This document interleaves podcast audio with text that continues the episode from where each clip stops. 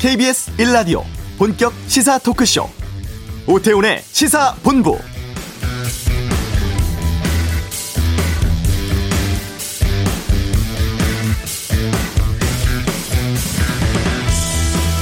국민의힘 당대표를 뽑는 전당대회가 이번 주 금요일입니다. 투표는 오늘부터 시작했는데요. 당원 32만여 명을 대상으로 모바일 투표 진행해서 70%를 반영하고 수목 이틀간은 일반인 상대 여론조사 30%를 합한 결과 이걸 오는 11일 오후 2시에 발표를 합니다. 체육관 현장 투표했던 과거와는 달리 온라인 투표 여론조사 통해서 당대표를 뽑게 되는데 각종 여론조사를 보면 예비 경선에서 1위를 차지한 이준석 후보가 상당히 앞서 나가고 있습니다만 이 최종 결과 70%를 차지하는 당원들의 여론조사 이게 중요하다. 돌풍은 돌풍일 뿐이다. 이런 분석도 나오고 있습니다. 30대 당 대표가 탄생할 수 있을지 또 경륜 갖춘 중진의 당 대표가 등극할지 이번 주 금요일을 주목해 봐야겠습니다. 오태훈의 시사본부 당대표 후보 인터뷰 진행해 왔는데요. 잠시 이슈에서는 홍문표 의원과 함께 말씀 나누는 시간 갖도록 하겠습니다. 5월 수출 실적이 역대 최고를 기록했다고 하는데 경제브리핑에서 이 내용 짚어보죠. 문재인 대통령이 참석하는 G7 정상회의가 11일 영국에서 열립니다. 2부 외교 전쟁에서 다루겠습니다. 월요일 시사구말리 추념사와 방명록 문구 등 현 충일 관련 메시지에 담긴 정치권 이슈에 대해서 다양한 의견 듣는 시간 갖겠습니다. 오태훈의 시사본부 지금 시작합니다.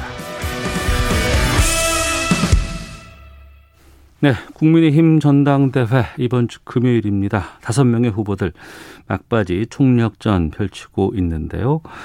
아, 저희 시사본부에서 국민의힘 당대표 출마하신 후보 인터뷰를 계속해 왔습니다. 오늘은 홍문표 의원과 함께 뭐 출마 각오라든가 또 형, 당내 현안에 대해서 좀 말씀 나눠보도록 하겠습니다. 스튜디오에 나오셨습니다. 어서 오세요. 네, 반갑습니다. 홍문표입니다. 이번 주입니다. 그렇습니다. 아, 꽤 길었잖아요. 전당대회 준비하는 아, 기간이라든가. 아주 길었습니다. 예. 네. 지난주까지 지역 합동연설에 다니셨고 분위기는 어떻는지 당원들은 어떤 말씀 전해 주시던가요? 먼저 우리 오태훈 시사본부 예. 인터뷰에 불러주셔서 감사하다는 말씀 드립니다. 아, 고맙습니다. 예. 아마 최근에 제가 많은 전국을 다녀보니까 예. 어, 이 방송을 그렇게 아주 정론 방송으로 아이고야. 듣는 분들이 많아서 꼭 거기를 가야지 했는데 예. 이렇게 불러줘서 먼저 감사하다는 말씀을 먼저 드립니다. 예.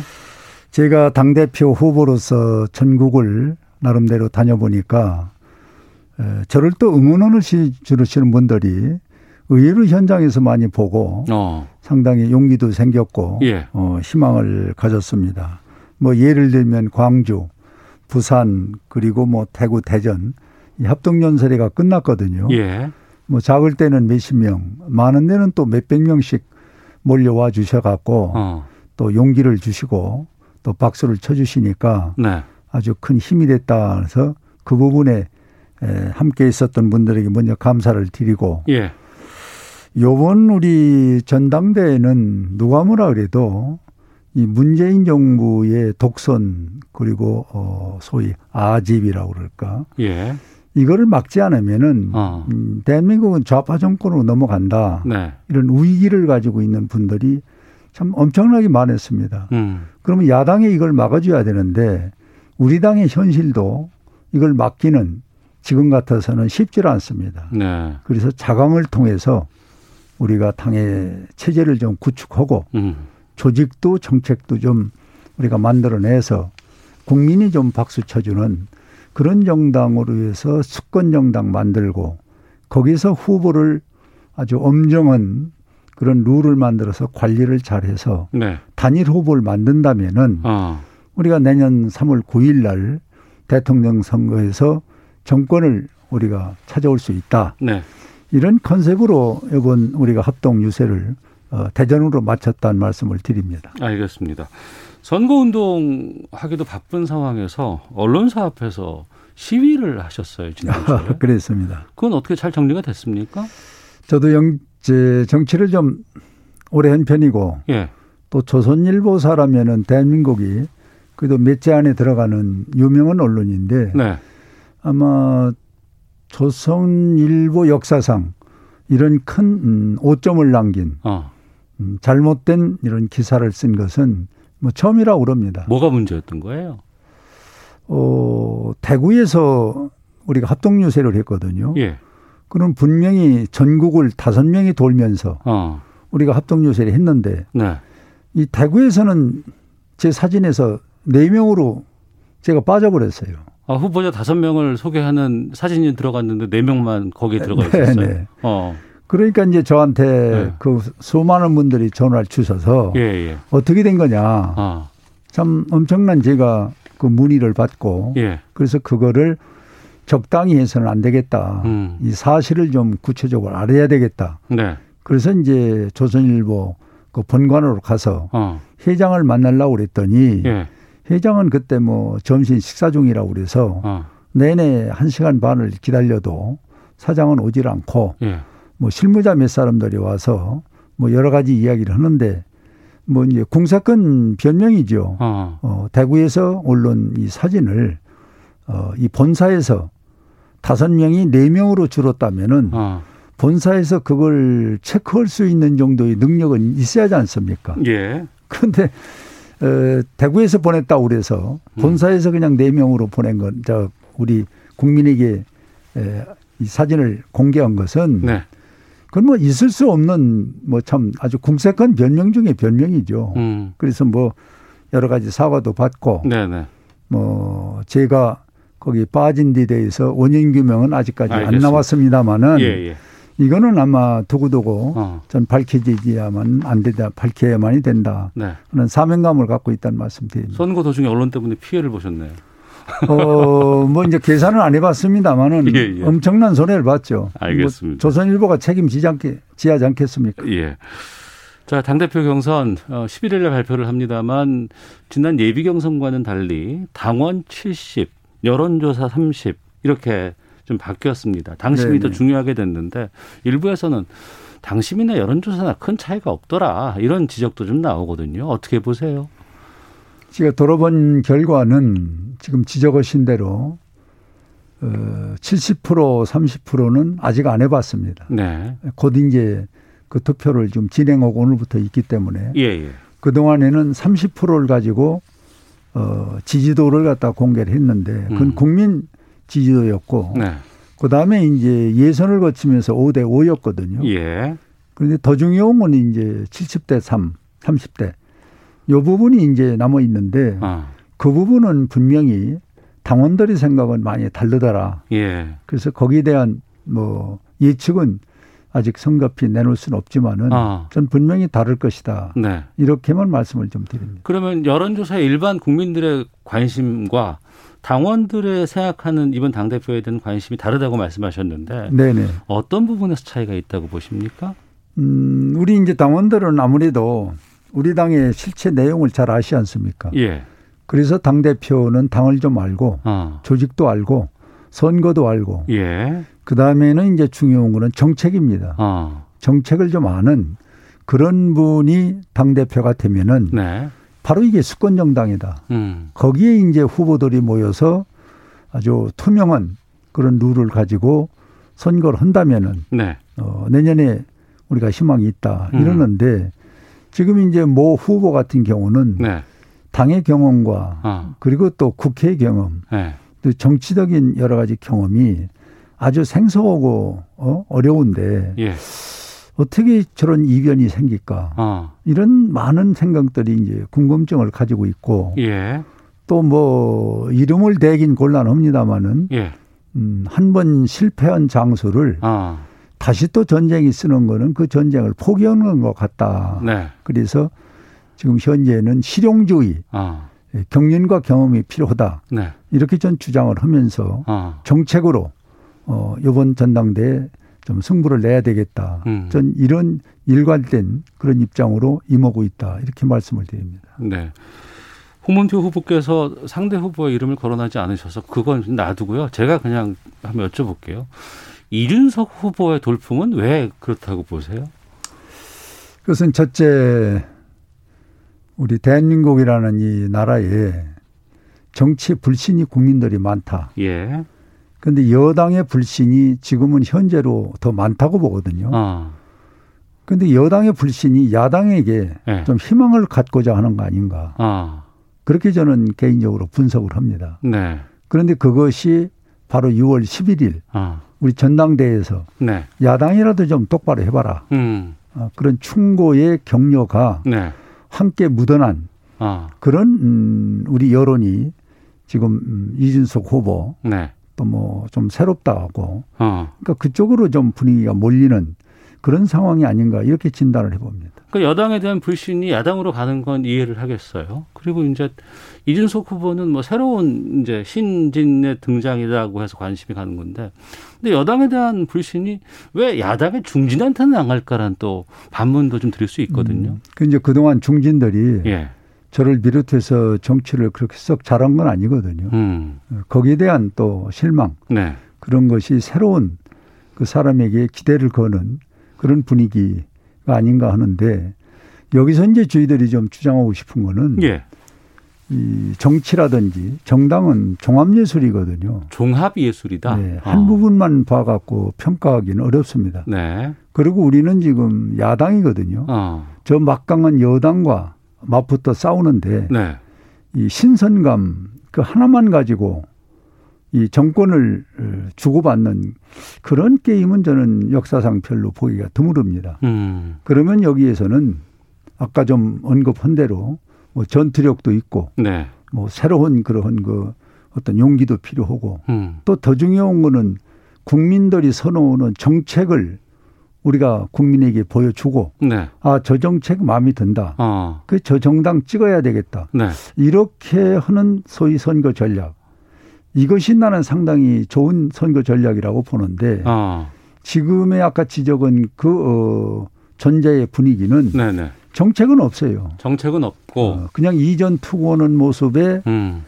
어떻게 좀 표현이 그렇습니다마는 네. 뭐 수단의 그 구경하는 음. 그런 어떤 입장 또 뭐 닭사모도 싸우는 어떤 입장 네. 또 패거리 싸움 어. 이런 거를 너무 지금 우리 국민들이 즐기고 예, 예. 특히나는 참 죄송합니다만 언론에서 예. 그런 방향으로 이 스탠스를 가다 보니 어. 예, 추미, 좀 취미, 관심, 이슈 그걸 잘 만들어내는 것이 소위 후보로서의 잘하는 것 아닌가 이렇게 어. 평가를 하고 있는 이것이 저는 개인적으로 좀 아쉬웠다고 생각합니다. 네가티브가 좀 많았나요 이번에?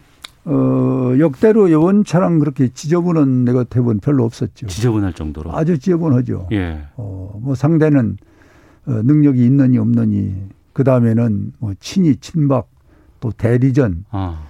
뭐 어제 오늘은 또 이제 원군까지 동원해서 뭐 지원을 하고 음. 또 누구는 된다 안 된다 하고 네. 이렇게 좀 조잡하다고 그럴까? 어.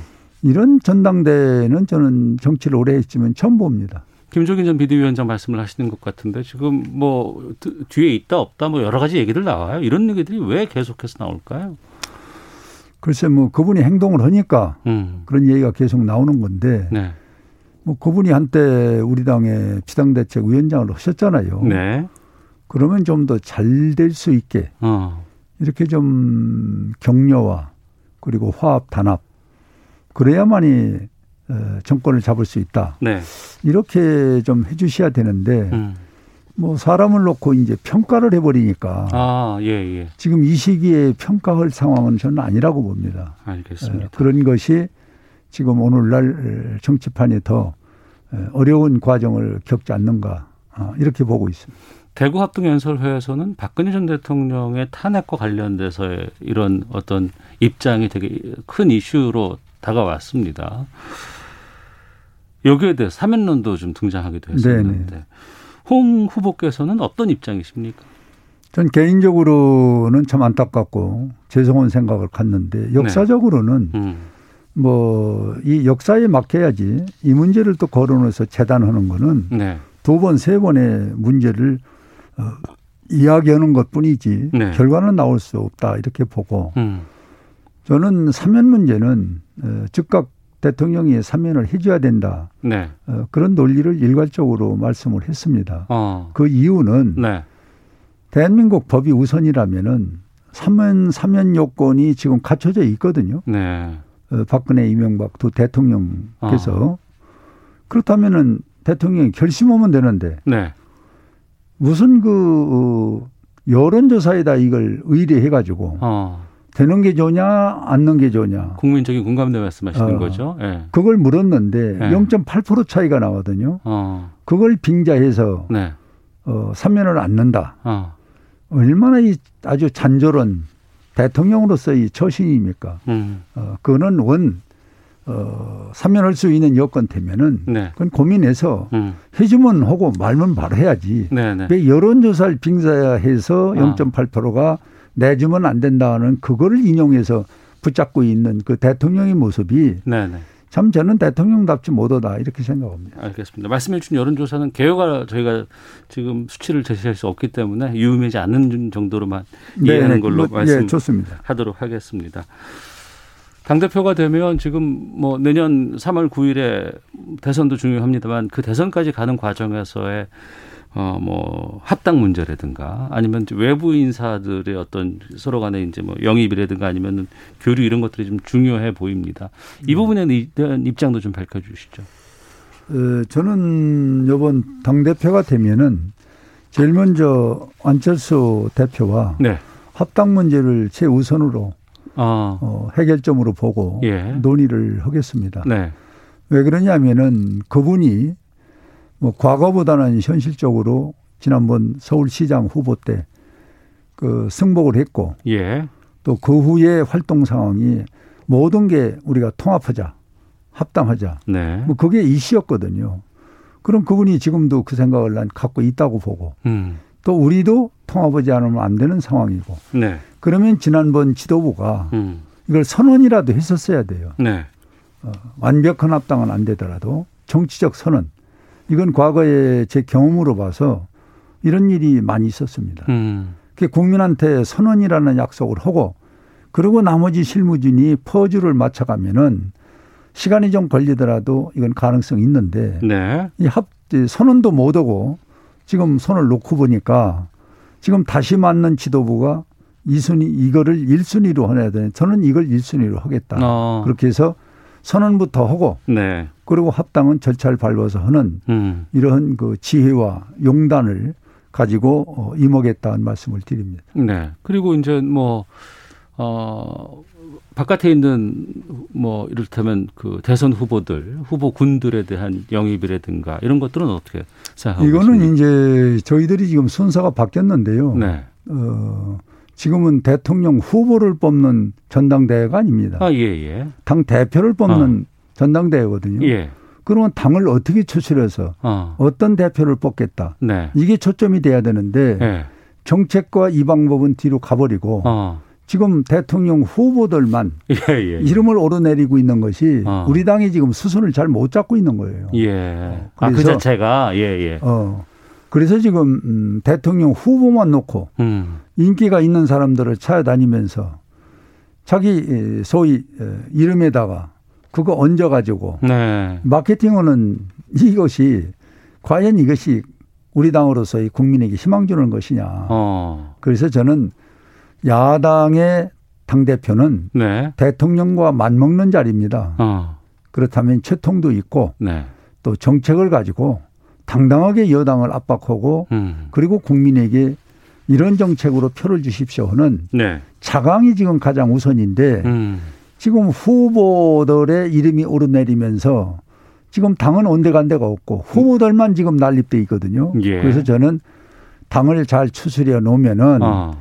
후보 되시는 분들이 네네. 네. 우리 당에 오시겠죠. 예. 그래서 그때는 이제 9월 정도로 보고 어. 이래서 어, 반문재인 전선 벨트를 쳐서 거기에 이제 훌륭한 후보들을 모셔서 거기 엄격한 이제 룰과 투명한 룰을 만들어서 음. 그래서 단일화를 만들면은 이게 당 대표가 지혜롭게 해야 할 일 아니냐 네. 이렇게 순서를 보고 있습니다. 예, 자강을 여러 차례 강조하셨는데 그러면 홍 후보의 그 자강을 위한 정책 어떤 것들을 제시하시겠습니까?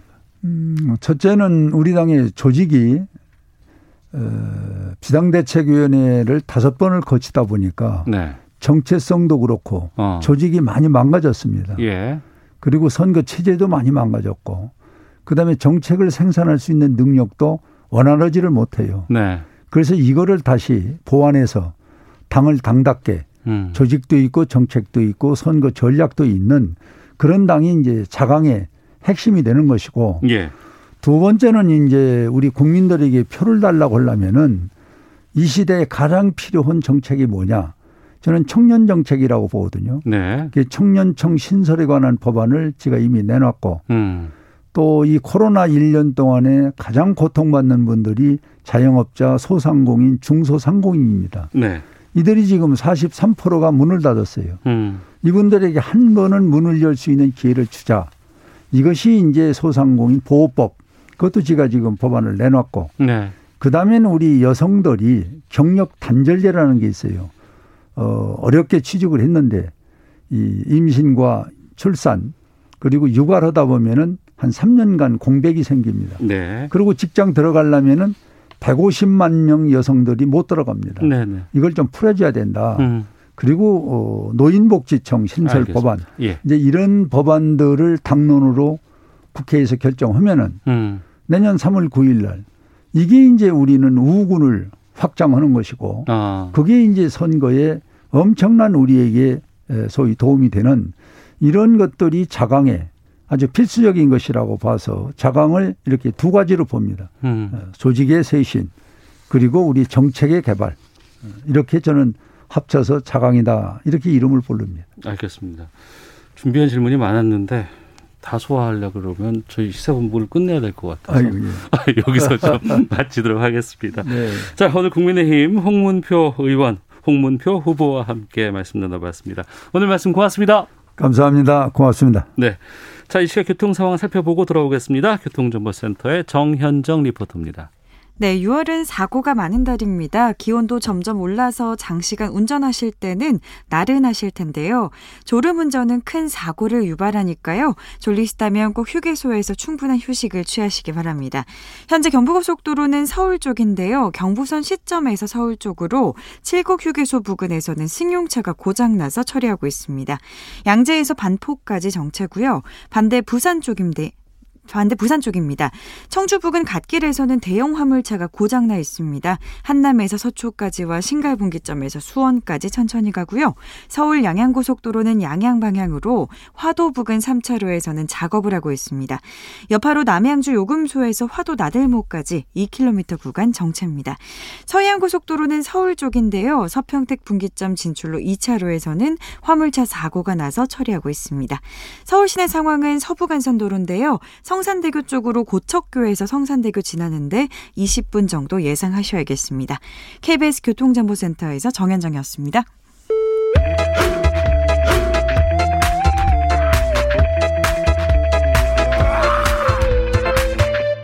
오태우래 시사 본부. 네, 월요일 알기 쉽게 경제 뉴스 풀어드리는 시간입니다. 경제 브리핑.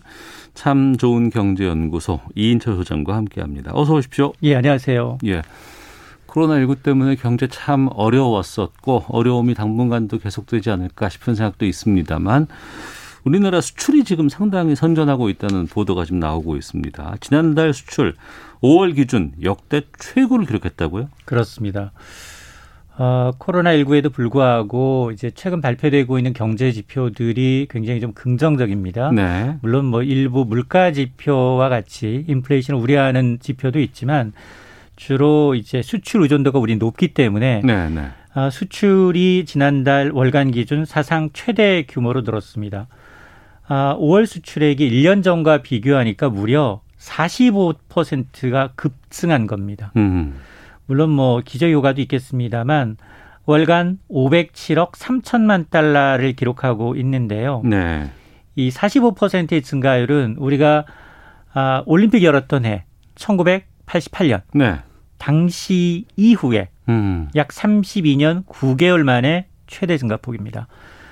아, 이렇게 지난달도 사실은 40% 넘게 늘었고 이렇게 이제 두 달 연속 40%대 증가를 기록한 것도 사상 처음인데 이로써 월별 수출액을 따져봤더니 지난해 11월부터 7개월 연속 증가세를 이어가고 있고요. 네. 특히나 최근 석 달의 경우에는 늘 어, 매달 어, 수출액 최고치를 경신하고 있는데 이 때문에 어, 코로나19 영향으로 지난해 수출이 급감했던 이른바 기저효과, 음. 그걸 좀 뛰어넘는 수출이다라는 평가가 나오고 있고, 수입도 많이 늘었습니다. 수입도 37.9%가 늘어나서 478억 달러. 이로써 무역 수지는 29억 3천만 달러, 13개월 연속 흑자 행진을 이어가고 있습니다. 네. 88년도 올림픽 치를 때하고 비, 쭉 봤을 때 역대 최고라고 하면 어마어마한 게 지금 나온 건데. 맞습니다. 아무리 지난해 안 좋았다고 하더라도 이렇게 훌쩍 뛰어넘는 거는 좀 흔치 않는 것 같은데 게다가 보니까 5월은 뭐 4월과 비교해 봐서도 가정의 달 뭐 이래가지고 휴일도 많고 맞습니다. 이런 때였거든요. 뭐 뭐가 이걸 견인한 거예요? 맞습니다. 특히 이제 조업 일수가 굉장히 중요해요. 음. 조업 일수가 4월보다 5월이 사흘 적었습니다. 네. 사흘이 적었음에도 불구하고 월간 수출액 500억 달러를 돌파하는 건 의미가 있는데 예. 이처럼 이제 수출이 새로운 역사를 써내려가는 이유는 여러 가지가 있겠습니다만 아, 글로벌 경기 회복의 영향으로 우리가 그동안 잘해왔던 분야들이 꽤 많거든요. 어. 반도체, 석유화학, 철강, 자동차 부품. 어, 주력 수출 품의 가격 자체가 올랐어요. 예. 그리고 글로벌 시장에서 국내 기업들의 경쟁력은 더 빛을 발하고 있습니다. 그래서 우리 15대 주력 수출 품목 가운데 선박 제외하고 14개 품목이 증가를 했는데요. 음. 이 가운데 12개 품목은 두 자릿수 이상 증가율을 기록하고 있습니다. 근데 선박은 왜 줄었느냐? 선박은 사실 2, 3년 전 받았던 수주 지금 돈 받는 거여서 어. 지금 올해 선박 수주가 사상 최대거든요. 또. 아, 그러니까 업종의 특성 때문에 반영이 안 예전 게 반영이 안 돼서 그렇지 음. 지금 상황은 곧 미래에 반영되겠군요. 맞습니다. 그러다 어. 보니까 이제 선박 한 개 업종을 제외하고 어, 다 좋았는데 특히나 아, 단일 품목으로는 1위가 역시 반도체입니다. 네. 반도체가 24% 넘게 급증해서 11개월 연속 증가세인데요. 어, 그리고 2018년 이후 처음으로 단일 품목으로는 100억 달러를 돌파를 했습니다. 아, 자동차 수출과 부품 수출도 거의 두 배 가까이, 석유학 수출도 두 배 가까이 늘어났는데 지역별로 보니까 세계 9대 시장, 중국, 미국, EU, 아세안, 일본, 중남미 모두 다 늘었어요. 음. 두 자릿수.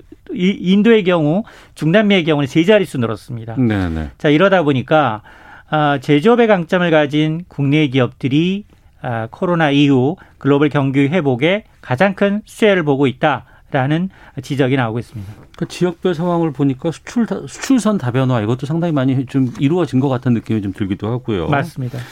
그런데 그러면 이게 반짝 상황인 건지 아니면 하반기에도 꾸준히 이 수출 증가세가 이어갈 것인지 어떻게 전망하십니까? 어, 일단 누적으로 나빠 보이지 않아요. 음. 올해 1월부터 5월까지 누적 수출을 보니까 2,484억 달러입니다. 네. 역대 최대를 기록하고 있는데 자, 이렇게 되면 어, 사상 처음으로 연간 6천억 달러를 돌파했던 게 2018년이었거든요. 네. 이 2018년을 뛰어넘는 기록이 나올 것 같다라는 겁니다. 그래서 정부는 현재와 같은 수출 증가세가 하반기에도 계속 이어질 수 있다라고 보고 있습니다. 음. 특히 최근에 이제 이 WTO 세계 무역 기구에서 발표한 어, 주요 10대국의 올해 1분기 수출이 모두 증가세로 전환을 하면서 글로벌 경기 회복세가 뚜렷해졌는데 네. 주로 어떤 부분의 수출이 많이 늘었느냐? 주요국의 투자 생산 활동이 재개되다 보니까 바로 이 중간재 수출이에요. 어. 중간재 수출이 지난해 5월에는 이제 코로나19 때문에 뭐 40% 넘게 급감했다면 네. 올해 5월에는 77%로 증가세로 전환했다는 겁니다. 음. 근데 우리가 잘 아는 게 뭐냐?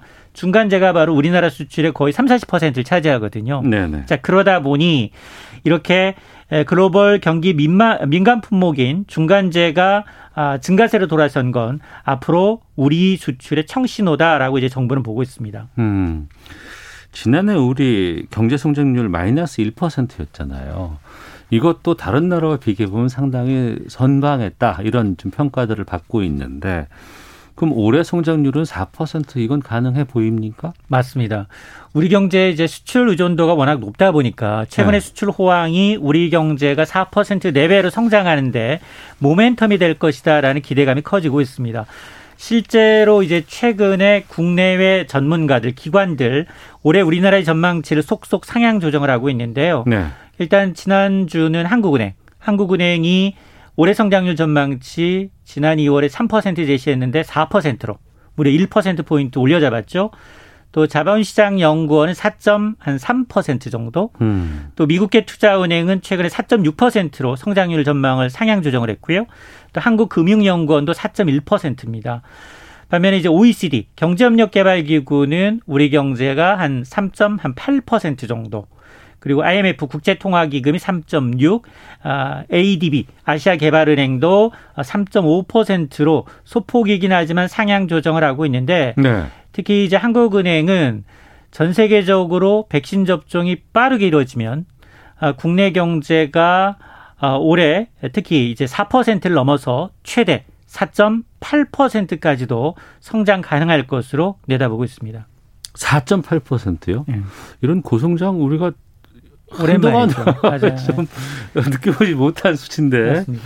달성할 수 있을지 좀 기대도 되고 궁금해지기도 하는데 근데 전망은 항상 또 맞지 않는 경우도 많이 있었잖아요. 그러니까 장밋빛으로 우리가 많이 얘기를 하고는 있습니다만 좀 의구심을 제기하는 쪽도 있다면서요. 맞습니다. 이게 두 달, 세 달 만에 성장률 전망치가 0.1이 아니라 0.5, 음. 1%씩 올라가고 있거든요. 네. 그러니까 어, 당초 예상했던 것보다 이제 코로나19 충격에서 조금은 빨리 벗어나고 있고 특히나 이제 접종 백신 접종 속도가 좀 가파르다 보니까 아, 경기 회복의 계담 이 예, 회복세 기대감이 맞물리고 있습니다. 그러면서 세계 시장에서 국내 기업들의 경쟁력은 더 빛을 발하는 양상인데 그러나 정작 수출 당사자인 이 기업들의 경우 어떻게 생각하고 있느냐 네. 여전히 좀 보수적인 입장을 보이고 있습니다. 기업들은 기업들은 어. 왜냐하면 한국경제연구원이 매출액 상위 천대 기업을 대상으로 해서 하반기 수출 전망치를 설문조사했습니다. 네. 이 조사를 보니까 하반기 우리나라 수출은 1년 전과 비교하면 2.3%. 한 자리수 증가에 그칠 것으로 전망을 하고 있는데요. 네. 그런데 올해 1월부터 지난달 20일까지 수출 증가율이 22%예요. 음. 그러니까 지금까지 증가율의 한 10분의 1 수준으로 증가세는 둔화될 수 있다라는 건데 그럼 우리 수출 기업들이 우려하는 건 뭐냐? 아, 세계 각국이 풀었던 돈 때문에 인플레이션 우려가 커지고 있다는 겁니다. 네. 이렇게 되면 각국 정부 입장에서 재정 지출 줄이겠죠. 어. 그러면 수입이 줄고 또한 네. 원하는 강세는 심화되고 이럴 경우에는 지금과 같은 수출 노조세가 지속되긴 좀 어렵지 않겠느냐. 다소 보수적으로 하반기 전망을 하고 있다는 겁니다. 음. 그러니까 뭐 기업들은 앞으로 미래에 대해서는 보수적으로 접근할 수 있어요. 뭐 그렇게 할 수는 있습니다만 그래도 너무 좀 2.3% 증가 전망은 너무 좀 적게 잡은 거 아닌가 싶은 생각이 들기도 하는데. 맞습니다. 그러다 보니까 사실은 이제 수출이라는 게 어, 굉장히 전 업종에 걸쳐서 고르게 다 나타나고 있다는 것도 굉장히 긍정적인데 그러나 이제 한국경제연구원이 걱정하고 있는 건 수출에서도 보니 업종과 기업별로 실적 희비가 너무 엇갈린다. 그 업종마다 편차가 크다. 그렇습니다. 이른바 이제 K자형 양극화 현상이 수출에서도 나타날 수 있다라는 거거든요. 네. 그러니까 수출이 증가할 것을 예상한 기업들은 뭐냐?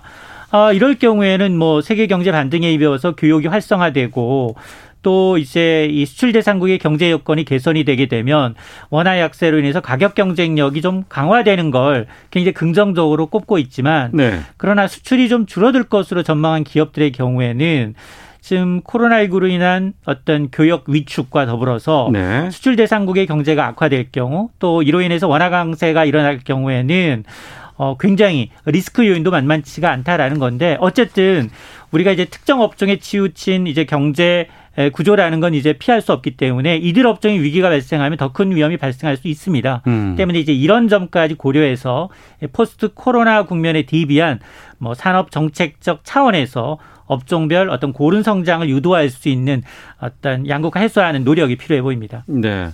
4% 경제 성장률 달성 이런 전망은 많이 있었습니다. 이게 4.5를 넘어서 뭐 4.8까지 나오고 있다고 하니까 달성될 수 있을지도 좀 지켜보도록 하겠습니다.